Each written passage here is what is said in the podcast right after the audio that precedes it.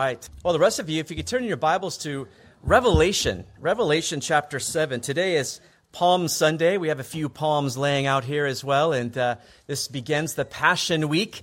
The Passion Week of Jesus is uh, eight days. It starts Sunday, goes to the following Sunday, and um, the the communion that Jesus shared with his disciples was during that Passion Week. It would have been on Thursday, so Thursday this week coming, that would have been the time that he shared that supper with his disciples. But I wanted to take you to Revelation chapter 7 just to, to take a peek here. And in verse 9, this is a, uh, a picture of eternity. Uh, this is in heaven, and this is um, after uh, sort of we see. Um, uh, obviously far, far, into the future, after Christ has walked this earth and died and risen again and has ascended into heaven, we have a vision of heaven. And it says this in verse 9 After these things I looked, and behold, a great multitude which no one could number, of all nations, tribes, peoples, and tongues, standing before the throne and before the Lamb, clothed with white robes, with palm branches in their hands, and crying out with a loud voice, saying, Salvation belongs to our God who sits on the throne and to the Lamb.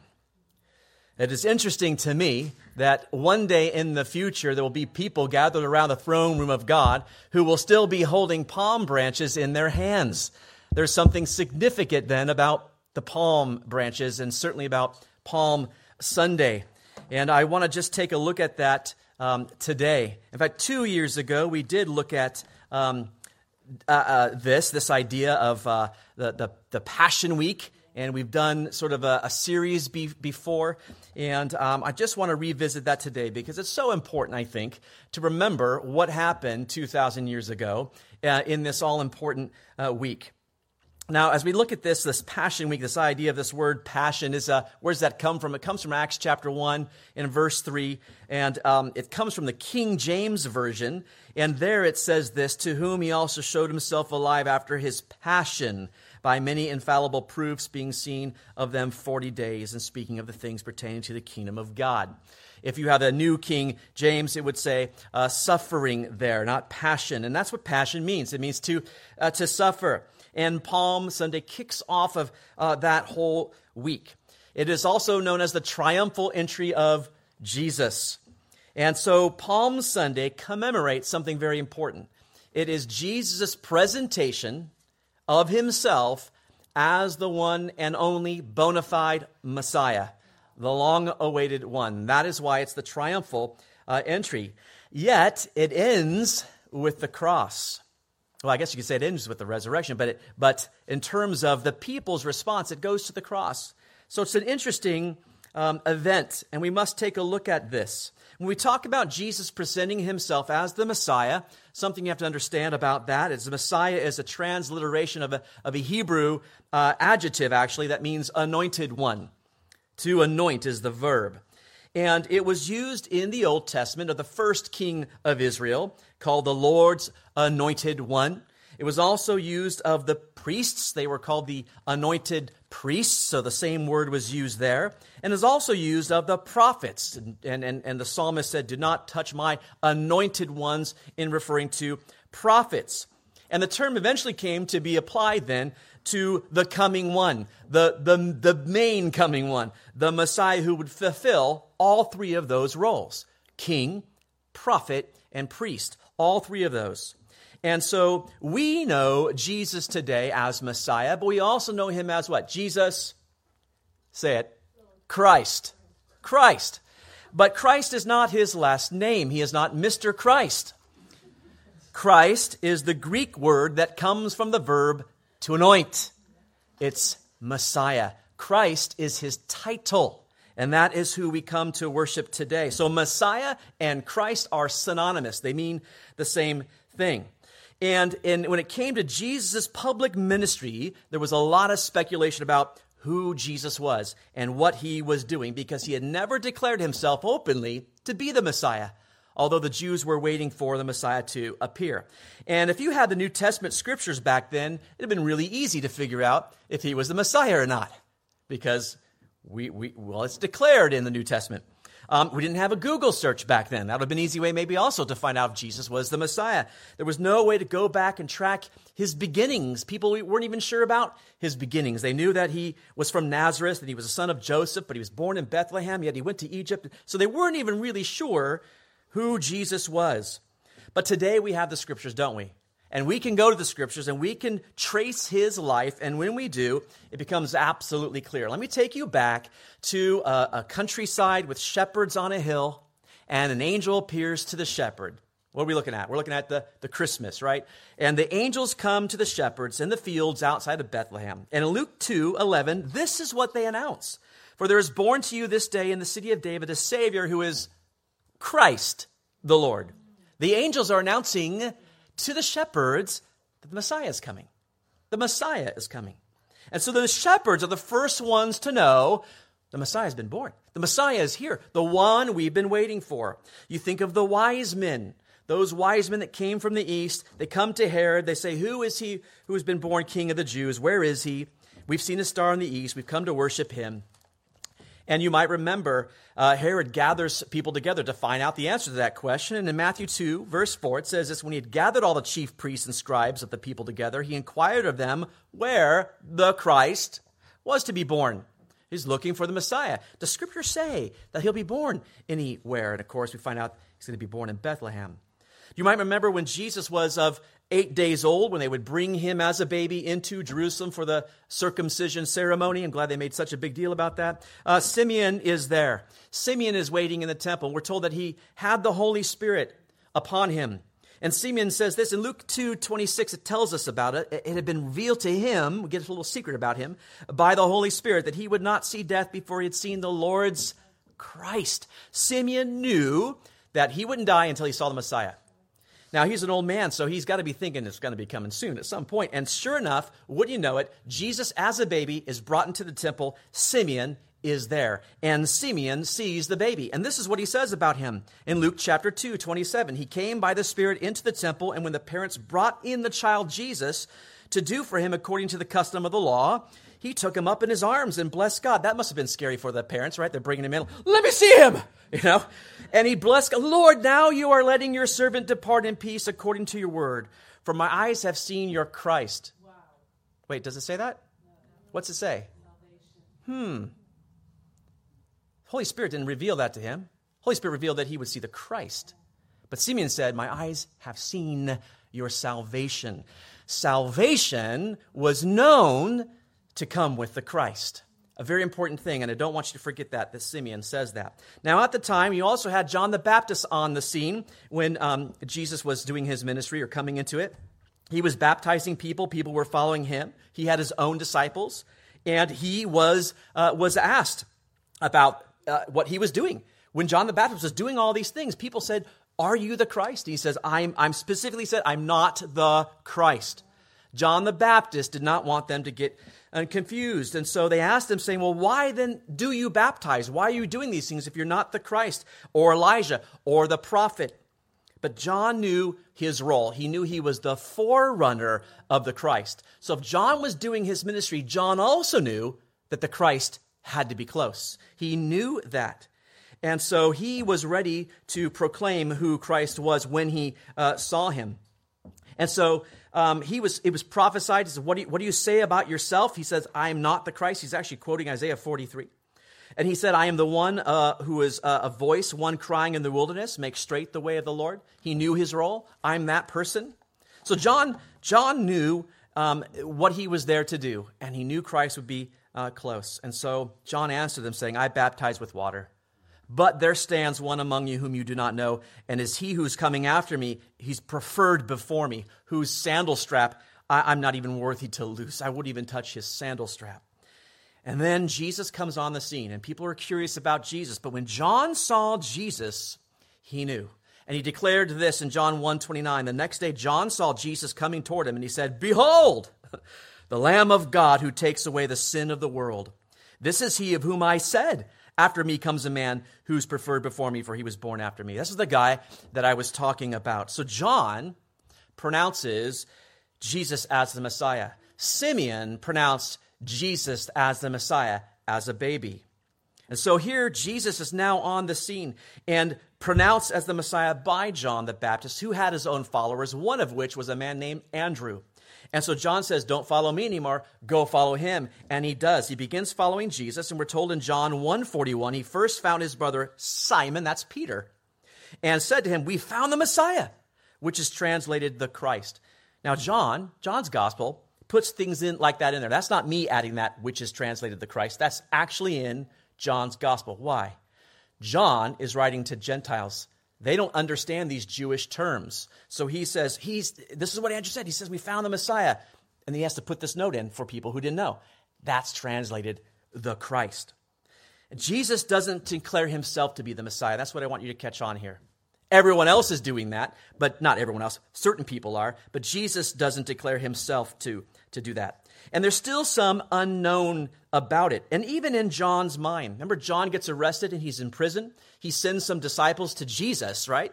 And he says, Go find out for sure who he is. And in Matthew 11, 2 to 3, says, When John had heard in prison about the works of Christ, he sent two of his disciples and said to him, Are you coming? Are you the coming one, or do we look for another? I mean, just tell me plainly, because I'm in prison now. What's happening here?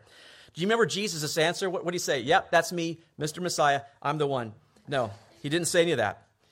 He said, Well, the blind see, the lame, they now walk, the deaf, they now hear, and even the dead are raised. That was his answer. And so Jesus is basically saying, Let my works do the talking. I don't even need to say it. What I'm doing in Israel has been never been done before. It's unheard of, the miracles that were happening. And people don't really know what to think about Jesus at this time. And so one of his disciples, or one of, one of his, remember, he, one day he asked his disciples, even, he wanted to know what they thought. Hey, what are people saying? What's the talk out there? Who are people saying that I am? And, and in Mark uh, 8, 28 to 29, they answered, John the Baptist, some think. Some say Elijah. Others, maybe one of the prophets. But he said to them, But who do you say that I am? And Peter answered and said to him, You are the Christ. Well, Peter knew that he was the Messiah. Why does Peter confess that? Had Jesus said it? No. The works, the miracles at this point. So it should have been obvious to those who were looking for him by the works. It seemed obvious to a certain Samaritan woman. You might remember that. Jesus went into Samaria, the hated area of the Jews, and he sat at a well and he met a Samaritan woman, and he didn't do a miracle. He sat at a well and asked for some water. What, what I would have done if I were Jesus, I would just made water, come out of the well, in into her bucket, job done. But he didn't. He said, Would you draw me some water? How did she get so amazed by him? It was what he said. He talked to her like he had known everything ever known about her. And she ran into the village, and this is what it says that she said, Come see a man who told me all things that I ever did. That was enough of a miracle for her. Could this be the Christ? Do you see? They're all waiting for the Messiah. And that's the question everyone is beginning to ask. You might remember John chapter 10, we'll get to it in a bit, but Jews are surrounding Jesus at some point in his ministry. They just have to know. They say, Tell us plainly, are you the Messiah? And Jesus keeps them in the dark. He doesn't answer them, which just infuriates them. Even the demons at this time knew who Jesus was because Jesus was doing such miracles. He was casting demons out of people, and they even knew who he was. In Luke 4 41, it tells us demons also came out of many, crying out and saying, You are the Christ, the Son of God. And he, rebuking them, did not allow them to speak, for they knew that he was the Christ. He didn't want demons to say that. Why? Why? Why is he keeping this secret? If everyone is looking for the Messiah, why doesn't he just come out and say, okay, that's it, you're right, I'm the Messiah. Demons, go ahead and shout it out. People, go ahead and tell them, that's me. The short answer is this his time had not yet come. He is on a timetable, a divine timetable, and it must happen at the exact moment that is supposed to happen. And Jesus knows that from the moment he declares himself to be the Messiah, when that happens, that'll lead to the crucifixion. So he must accomplish everything he's supposed to accomplish for his heavenly Father first. And when Jesus came riding into Jerusalem on Sunday, there was no longer any doubt in, the, in many of the minds of the Jews. That was enough. And so today, we have to look at this. Why does Jesus finally enter Jerusalem and claim messiahship? What is the big deal about it?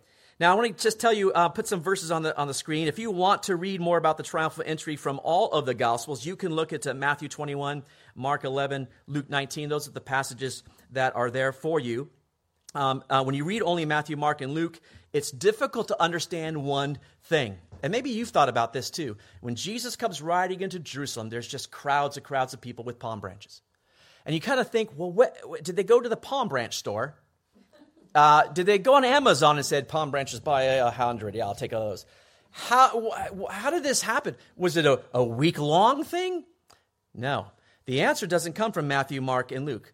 John gives us a better explanation. So we're going to look at John chapter 12 today. So if you turn in your Bibles to John chapter 12, I will make us flip around just a little bit. I tried to put some more verses on the screen this time just to keep us from doing too much of that for the sake of time. But John chapter 12, we're going to start there.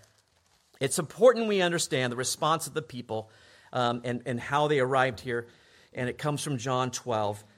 And we're just looking at verses 12 to 19 today. John chapter 12, verse 12. It says this The next day, a great multitude that had come to the feast when they had heard that Jesus was coming to Jerusalem took branches of palm trees and they went out to meet him and they cried, Hosanna! Blessed is he who comes in the name of the Lord, the King of Israel. And then Jesus, when he had found a young donkey, sat on it, as it is written, Fear not, daughter of Zion, behold, your king is coming, sitting on a donkey's colt. His disciples did not understand these things at first. But when Jesus was glorified, that's after his crucifixion, then they remembered that these things were written about him and that they had done these things to him. Therefore, the people who were with him, when he had called Lazarus out of his tomb and raised him from the dead, bore witness. For this reason, the people also met him because they heard that he had done this sign. The Pharisees therefore said among themselves, You see that you are accomplishing nothing. Look, the world has gone after him. Let me pray, and we'll look at this passage. God, thank you so much for your word to us today. We thank you that we get the opportunity to study it today. We pray that your spirit would be with us, that you would illuminate truth to our hearts, Lord, that we would uh, leave today with a better understanding of that day and, and the significance of it and what it means for us today. We pray these things in Jesus' name. Amen. Now, there's a lot in there. There's a lot of facts in there that really give us a lot of information. What we're going to have to do is uh, go back a bit to sort of understand the significance of what was, uh, what was said here. Um, it talks about the people. They, were, they heard he was coming. They got branches. It, it says it was people who heard about or even at the, the resurrection of Lazarus. Well, who was that? When did that happen? There's all these things. We sort of have to back up the timeline a bit to, to find this, this out. But let me just start with just turn you back uh, a couple passages to John 7. If you just turn back to John chapter 7. At this point in ministry, Jesus was growing more and more unpopular with the religious leaders, not with the people. The people were loving Jesus, but the leaders were beginning to be, be, question him. And in John chapter 7, verse 1, we're told this very important thing. After these things, Jesus walked in Galilee, for he did not want to walk in Judea because the Jews sought to kill him. And so um, I'll put a map up a little bit later here, but you know, Galilee is way in the north, Judea is way in the south, where Jerusalem is. And at this point, Jesus is not trying to keep his ministry around Jerusalem. The religious leaders got his, their hands on him too soon, then the, the whole thing would, would end. What he was trying to accomplish wouldn't take place. So he stayed in the north in Galilee. And he was very careful about his public ministry these last six months of his ministry. And those last six months, think about this, they're marked by three feasts, okay? Think of the three feasts. You have the Feast of Tabernacles, the Feast of Dedication, and then Passover, which uh, Kofi just talked about and we just uh, observed. The Feast of Tabernacles, which would have been October, only kind of only John really kind of gives us those facts about about him. But here in uh, John chapter 7, this feast is on the horizon. If you look at verse 2, it says, Now the Jews' feast of tabernacles was at hand. Now, in those days, if you were young male Jewish, you would head off to Jerusalem for these feasts. It was required. And at this point, his brothers were wondering really who he was as well. And so they told him, You know what you should do? You should go down to Jerusalem and make yourself known. Make the same claims. Now, he wasn't making any claims, he was just doing these miracles uh, and things. But if you look at verse 4, um, this is what they say No one does anything in secret while he himself seeks to be known openly. If you do these things, show yourself to the world. What they were saying was, hey, you're in the backwater town and, and, and areas of Galilee. If you're trying to make a statement, you should go to center stage. And where is that? The temple. That is the national symbol of Israel. And if you want to declare something, go there and make it known. But they really didn't believe that he was the Messiah. They really were just testing him. And so he knew that. And in verse 8, he says, No, you go up to the feast. I'm not yet going to the feast, for my time has not yet fully come. So he knows his timeline. Now, Jesus is being a little tricky with them. He, he does go. But he says, I'm not going to go. You go ahead and go a- a- ahead of me. And in verse 10, we find that out. But when his brothers had gone up, well, then he also went up to the feast, not openly, but as it were in secret. Why is he doing that? He's being very careful. Remember that. He can't just be openly out and about. And now, while in Jerusalem for that feast, there was a lot of confusion over Jesus, and they were even wondering if he'd be there. And so there were a lot of questions that were going around. And when they saw Christ, some of them were saying, Do the rulers even know? Do they think that he is the Christ? Some of us think, What are the rulers thinking? What are they thinking? What do the religious leaders think about him? And so if you look at chapter 7, just skip ahead a bit to uh, verse uh, 30. And you see, things are starting to get out of hand. Therefore, they sought to take him, and no one laid a hand on him because his hour had not yet come. They're not seeking to take him to kill him, they're seeking to take him to make him the leader. They're saying, listen, we think you're the Christ. You, should be the Christ. They want to establish him in that role. That's what he means by his time not yet coming. And so they try to take him. Uh, they don't grab him at that moment. And there's still some questions in verse 31. It says, Many of the people believed in him and said, Well, when the Christ comes, won't he do more signs than the ones that this man has done? They're still not sure. Even the ones that were sent to, Jeru- uh, to, to arrest him, because obviously the religious leaders now hear, Oh, Christ is here. He's in the temple. Let's arrest him. They send officers to arrest him. And this is what I love. The officers show back. I think they had like Lo, Moe, and Larry and Curly go and, and try to arrest him because they come back empty handed. and you see in verse 45, the officers came to the chief priests and Pharisees who said to them, Why have you not brought him? And the officers answered, Well, no one ever spoke like this man. they were being, they were thinking, Why? He, he's got to be something. There's something to what he's saying. But the religious leaders, if you look at their answer in verse 47, the Pharisees answered them, Are you also deceived? They just thought, he, they were being taken as well. So Jesus is at this first, uh, this first feast. That's significant. And now what he does is he stays in the region. He doesn't go all the way back to Galilee because the very next feast on the calendar is only two months away. So he decides that he'll, he'll stay uh, near, nearby. And, uh, and Luke covers the, that in chapters 10 to 13.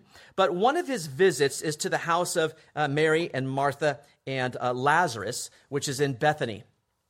Now, I'll just put this, the verse on the screen for you to save some time. But in Luke chapter 10, it says this Now it happened as they went uh, that he entered a certain village, and a certain woman named Martha welcomed him into her house. And she had a sister called Mary who also sat at Jesus' feet and heard his word. And so that is, uh, becomes one of his new um, bed and breakfasts.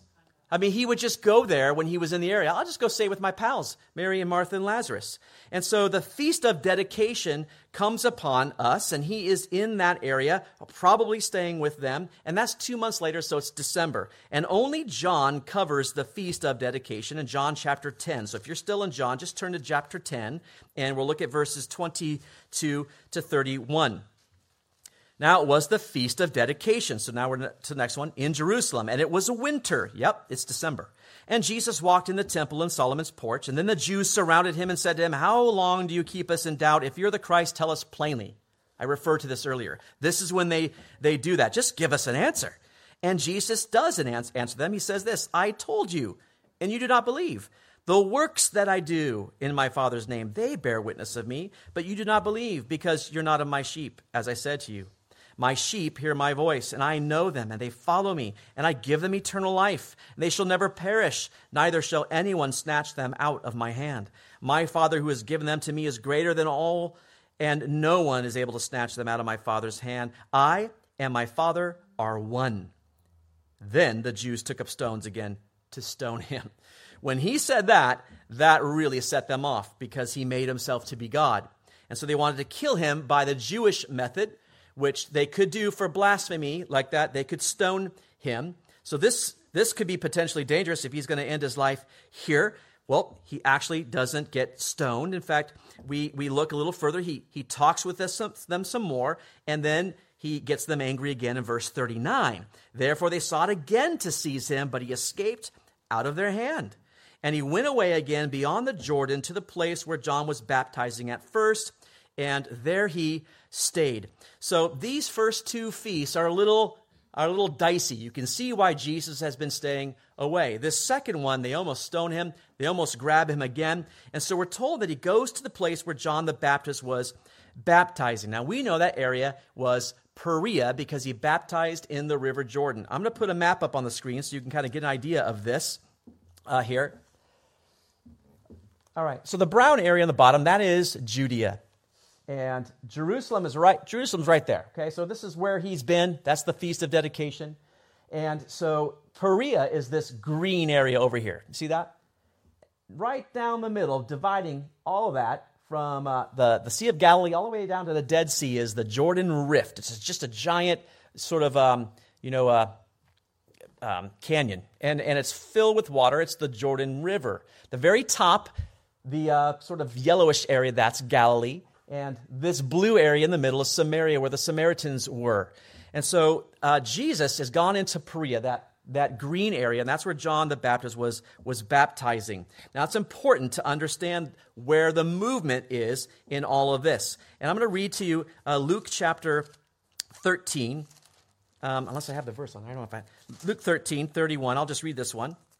And it says this, um, if I can find it. Here we go. Now, on that very same day when he was in the Perea, Pharisees came out saying to him, Get out and depart from here, for Herod wants to kill you. So uh, he didn't go in secret. Somehow people knew where he went, and so Pharisees went to Jesus while he's lying low in Perea. And uh, they tried to trick him. They said, You know what? You need to get out of town because Herod's trying to find you and he wants to kill you.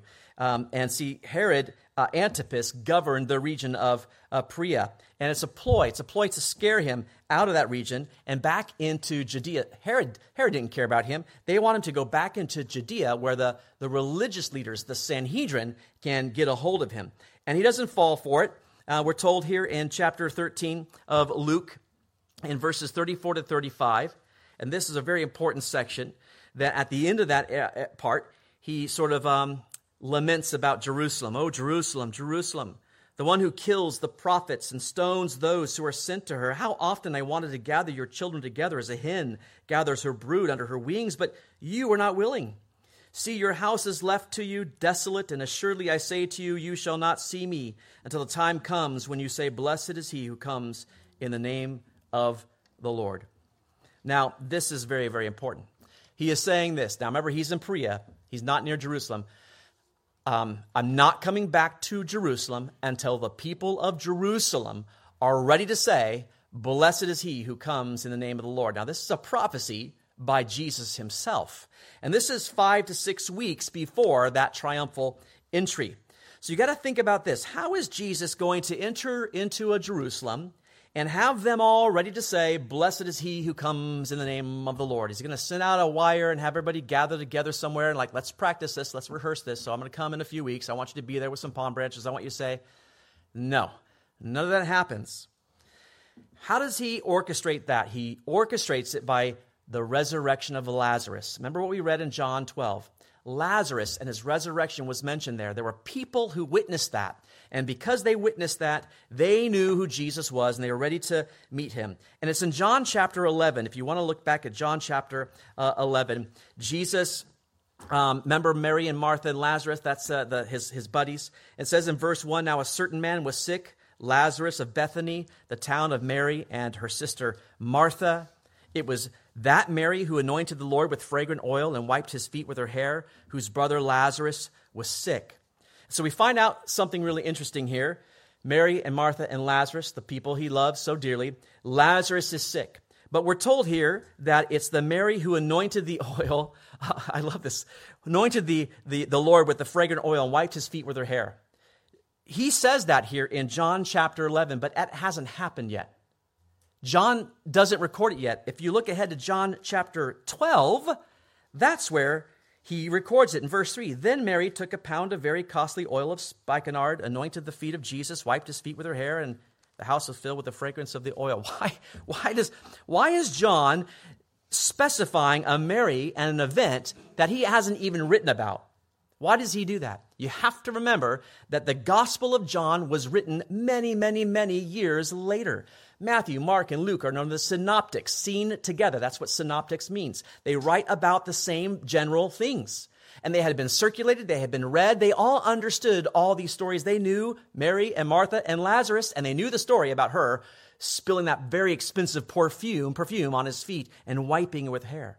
John writes it way later. And so it was very, very simple thing to say, okay, this is that Mary. It hasn't happened yet. It's going to happen. He's writing chronologically. He's trying to keep the timeline here for us. That hasn't happened, but it's that Mary. And people instantly, who are the readers, are clicking, oh, it's that Mary. That's the Lazarus who has gotten sick. So Jesus is getting word, and he's in Perea, and they are in Bethany. Now, there's a Bethany in Perea. That's that little dot there. It ain't that Bethany. There in um, this Bethany, right down there right below Jerusalem. Because Jerusalem was about two miles away from that Bethany. That's where they were. And every time he would go out of Jerusalem after the feast, he'd go and hang out with them just a couple of miles away. Don't want you to get confused when you read about a Bethany that is the one in Perea. He's in Perea. They've sent message from, him, from, uh, from them in the Bethany by Jerusalem saying, hey, the guy you love, Lazarus, our brother, he's sick. And Jesus really loves them so much. He loves them so much that he waits two more days before he comes and answers their call. Uh, it says this in verse 5 Now Jesus loved Martha and her sister and Lazarus. So when he heard that he was sick, he stayed two more days in the place where he was, which is what you would do, right? Why does Jesus do that? He gave us the answer in verse 4. When Jesus heard that message, he said, This sickness is not unto death, but for the glory of God, that the Son of God may be glorified through it. It's not about Lazarus' death the Son of God is going to be glorified through something pretty amazing here. So he waits till Lazarus has actually died. And actually, when he gets there, he's been buried four days. And so when he gets there, understandably, Mary and Martha, pretty upset.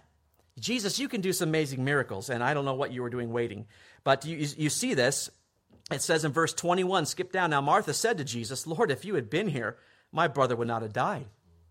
But even now I know that whatever you ask of God, God will God will give you. And Jesus said to her, Your brother will rise again. And Martha said to him, I, I know that he'll rise again in the resurrection at the last day. Now, she's confused. She thinks it's, it's like those heartwarming things we say to people when they lose a loved one. Oh, you'll be with them again. You'll see them again.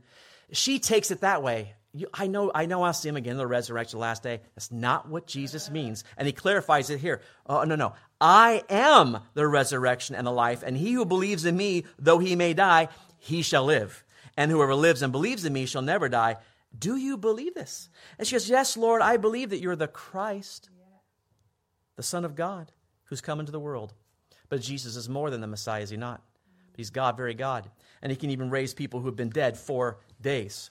And that's what exactly happens. He goes to the tomb. He says, All right, I want you, I want you to roll that stone away. A tomb there would have been a cave in the side of the hill. If you go to Israel, there's just caves everywhere. A big stone would have been rolled in front of it to keep animals from getting in or critters, but also they would seal it with mud and stuff so the smell wouldn't get out. And the smell certainly would have been there after four days. In fact, when he tells them to roll the stone away in verse 39, Martha, the sister of him who was dead, said to him, Lord, by this time there's a stench, for he's been dead four days. Jesus said to her, Did I not say that if you would believe, you would see the glory of God? I'm trying to do something here, sister. get out, get out of the way. So they roll the stone away. Jesus says, you know the story, Lazarus come forth. I'm so glad he specified the name because if he just said, come out, then all these dead people would have come walking out. La- I just want Lazarus today. Just a call for Lazarus. And verse 44, he who had died came out bound hand and foot with grave clothes and his face was wrapped with a cloth. This is not someone who just was resuscitated and, you know, four days was beyond that. You were, you were dead. Four days. And he came out wrapped. Now, this is a, a significant, significant event that takes place here, and people are blown away. Look at verse 45. Then many of the Jews who had come to Mary and had seen the things Jesus did believed in him. That was the turning point. This guy has to be the Messiah. This guy has to be the one. They believe it. And they were there at the resurrection of Lazarus. That's very, very important. Now, you look ahead to verses 46 and 47. This is going to start some stir. But some of them went away to the Pharisees and told the things that Jesus did. And the chief priests and the Pharisees gathered a council and said, What are we going to do? For this man works many signs. And if we let him alone like this, everyone will believe in him and the Romans will come and take away both our place and nation. Here's what they're worried about. If, if he keeps doing things like this and everyone believes in him, then what's going to happen? They're going to make him the Messiah. Now, they're going to say he is the Messiah, and they're going to put him in that place. They think the Messiah is going to be a military ruler, and they believe that still today, and that he will free them from Roman occupation. And so, if they do that and Rome gets wind that there's this insurrection taking place, the Romans are going to come and take away both our place and name. We're going to get wiped out by the Romans. But we also can't kill them. If we kill them, if we stone them, if we try to do those things we tried to do before, then what's going to happen? Well, then an insurrection is going to come up because people believe in him, and then the Romans are going to come and take up. You see, it's the same. They're going to catch 22. We can't kill him, and we also can't let people believe in him. We're going to be doomed because we're going to lose our prestige. We're going to lose our position of power. They care less about him actually being the Messiah. They just are worried about themselves. So, what are they going to do? They have to figure out some kind of plan. And this is where the plot begins to come together. It says in verse. Um, uh, uh, 54, therefore, uh, 53, there it is. Then from that day on, they plotted to put him to death. Therefore, Jesus no longer walked openly among the Jews, but went from there into the country near the wilderness to a city called Ephraim, and there he remained with his disciples.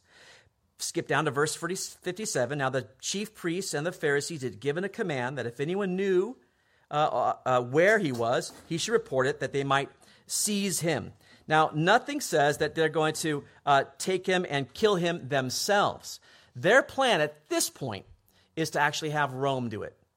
They can't do it themselves. They want to have Rome do it. So, what they're going to have to do is they're going to have to get a, a claim against him that is going to pass its way up into Rome so that they will do the evil deed for them. That is the actual uh, plan here. That's the plot that is hatched here, and that's why Jesus is staying away. In fact, verse 54 told us where he, he went to. He went to, to Ephraim. He went to this little place on, on the border. Now, now, as we're reading this, you got to look at some things. Here. Okay, so he's gone. He's gone to Ephraim. He's just with his disciples. It's six six days before the Passover. And when you read chapter 12, verse 1, then six days before the Passover, Jesus came to Bethany, where Lazarus, who uh, was, who had been dead, whom he had raised from the dead, and then that's where Mary anoints him with the, the oil. Six days before the Passover, and he's suddenly in Bethany. So he was in Ephraim, and now he's in Bethany. What happened in between? Well, in Luke 17 11, it says this Now it happened as he went to Jerusalem that he passed through the midst of Samaria and Galilee. Now, this is really confusing because let's look at that map again. I'll show you this here. That little dot right there is Ephraim. He's right on the border of Judea and Samaria. That's where he went to. Now, he's got to go to Jerusalem for the Passover. It's six days before. And so, this passage we just read tells us that he went through Samaria up into Galilee. Where's Jerusalem? I'm a little confused. Oh, it's down here. Jesus is going the wrong way. Maybe he didn't have the GPS set correctly. I don't know. Those things are crazy.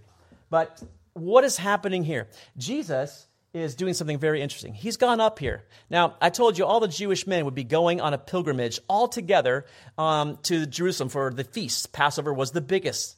And they wouldn't just go alone, they'd be in, in packs, they'd be on the well traveled roads, they'd be all together. What Jesus is doing is something very shrewd. He's staying out of the way of these Jewish leaders because now he is really known because of raising Lazarus from the dead. He's gone all the way up to Galilee. What he's done is he's joined a caravan of pilgrims coming into Jerusalem for the Passover. He went all the way up to just join the group to come all the way down. Now we know that that is what's happening because on the way, when you read the all the the, the, the, the gospels together, you find out he, during this time he's walking with them. He heals ten lepers. Um, he he counsels that rich young ruler. When he gets all the way down to uh, Jericho, here he heals Bartimaeus, the blind man. He meets Zacchaeus, and all this time, word has gotten out, and they're talking to him. You're the Jesus Uh, what, the thing that happened with Lazarus, you did that, and he's doing the other thing. So this group that's coming into Jerusalem for the Passover is super excited. They know what? That Jesus is coming to the Passover. They have that insider knowledge. People in Jerusalem don't know that, but this group does. And so they're traveling down into Jerusalem, but right before they get there, he veers off at the last second, right at the Mount of Olives. You go up over the Mount of Olives, you're at that little place of Bethany where Mary and Martha live, right there. And that's what Jesus does. And in John chapter 12, verse 1, we're told that. Six days before the Passover, Jesus came to Bethany, where Lazarus was, who had been dead, and he raised him from the dead. And he is a Sabbath's day journey, which Sabbath day's journey is important because you cannot uh, walk further than a Sabbath because you cannot be in that journey in the Sabbath. You gotta, you gotta rest. You can't walk. So they know that that two mile journey, that's within reach. He could be here in time for the Passover. So that's how that group knows Jesus is going to be there. He veered off, but the rest of them went where? Right into Jerusalem. And could you imagine? They had, they had the news of the day, okay? There was no social media. They were it. you won't believe who we were just walking with this whole time. Jesus, and he is coming.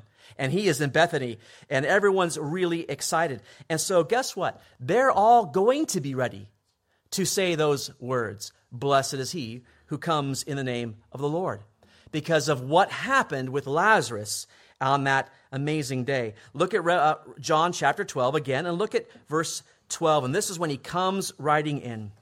The next day, a great multitude that had come to the feast, when they had heard that Jesus was coming to Jerusalem, how they hear? That whole group took branches of palm trees and went out to meet him and cried out, Hosanna, blessed is he who comes in the name of the Lord, the King of Israel. He was not there after that amazing resurrection of a man dead four days. He took off. But as he was coming back in, the word spread, the people were ready to declare him Messiah. Now is the time. Now was the right time. And Jesus rode in that day, and the people spoke the very words that Jesus prophesied that they would. And it is also a fulfillment of Scripture itself. Psalm 118 Save now, that's Hosanna. Save now, I pray, O Lord. O Lord, I pray, send now prosperity. Blessed is he who comes in the name of the Lord. We have blessed you from the house of the Lord. So Psalm 118 fulfilled there. Jesus' own prophecy from Luke 13 35 fulfilled as well. Now, what about the little mention there of this donkey? I just want to address that because in verse 14, then Jesus, when he had found a young donkey, sat on it. It just, it just sounds so random. Jesus is coming in, he's like, ah, there's a donkey. I'll go grab that. I don't know. It seems weird, doesn't it? What about that donkey, though? It says it. Jesus, when he had found a donkey, sat on it, as it is written Fear not, daughter of Zion. Behold, your king is coming, sitting on a donkey's colt.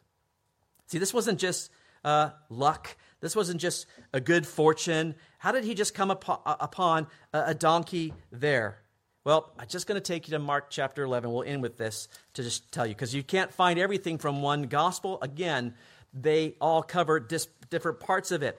John focuses on the people and why they were there. Matthew, Mark, and Luke tell us about the donkey. A little more important to them. Although John addresses it and he gives us the, uh, a quote from Scripture. It's Zechariah 9 9 there. But here it is in Luke, uh, sorry, Mark 11. Now, when they drew near Jerusalem to Bethphage and Bethany at the Mount of Olives, he sent two of his disciples, and he said to them, Now go into the village opposite you, and as you've entered it, you will find a colt tied on which no one has sat. Loose it and bring it. And if anyone says to you, Why are you doing this? say, The Lord has need of it, and immediately he will send it here. And so they went their way, and they found the colt tied by the door outside on the street. They loosed it. But some of those who stood there said to him, What, what are you doing loosening the colt? And they spoke to them just as Jesus had commanded. And so they let them go. And then they brought the colt to Jesus and threw their clothes on it, and he sat on it. And many spread their clothes on the road. And others cut down leafy branches from the trees and spread them on the road. And then those who went before and those who followed cried out, saying, Hosanna! Blessed is he who comes in the name of the Lord. Blessed is the kingdom of our father David that comes in the name of the Lord. Hosanna in the highest. Jesus' instructions regarding the donkey was meant to fulfill another scripture. If he was the Messiah that people wanted, what do you think he'd come rolling in on? A panzer. No, he would come on a white horse of those days, something militarily showing like military power. But he comes as a humble servant because he knew that the moment he declared himself as the Messiah, shortly after that, he'd be hanging on a cross for the sins of mankind. What was it? What was it that Simeon had said when he saw baby Jesus that day, so long ago when he was in Jerusalem?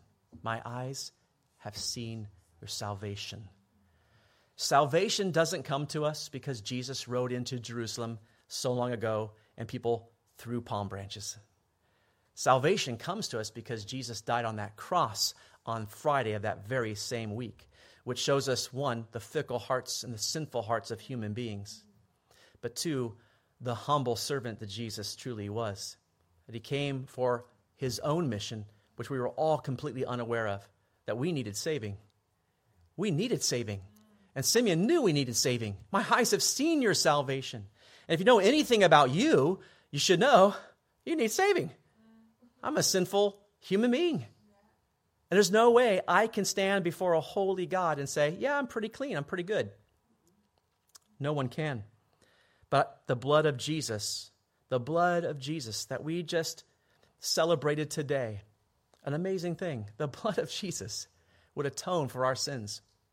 That he would choose to die the way he did so that we could, we could find forgiveness, that we could stand before a holy God and he could look at the sinful wretch that I am and say, I declare you justified. I declare you clean. And not just that, but my child, my son. An amazing truth. And that's why one day, Revelation 7, a multitude will gather together again to celebrate with palm branches in hand the triumphant Jesus.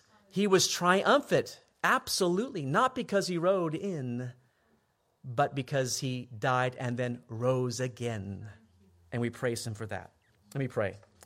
God, thank you so much for the reminder today of what Jesus did for us so many years ago. And Lord, this day is a significant day.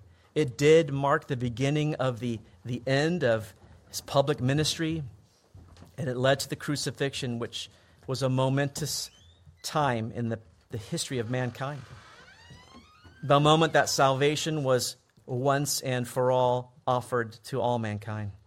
All we must do is receive the grace that you freely offer to us.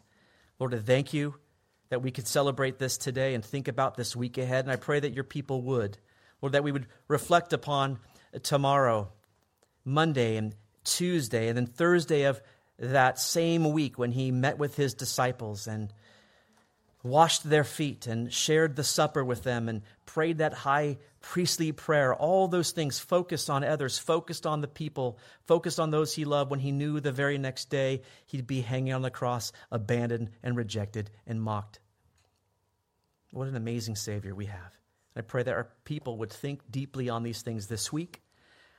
We come together on Friday as we contemplate the cross with um, soberness, with humility, and we return together on Sunday with joy for the victory that is found in the resurrection of Jesus Christ.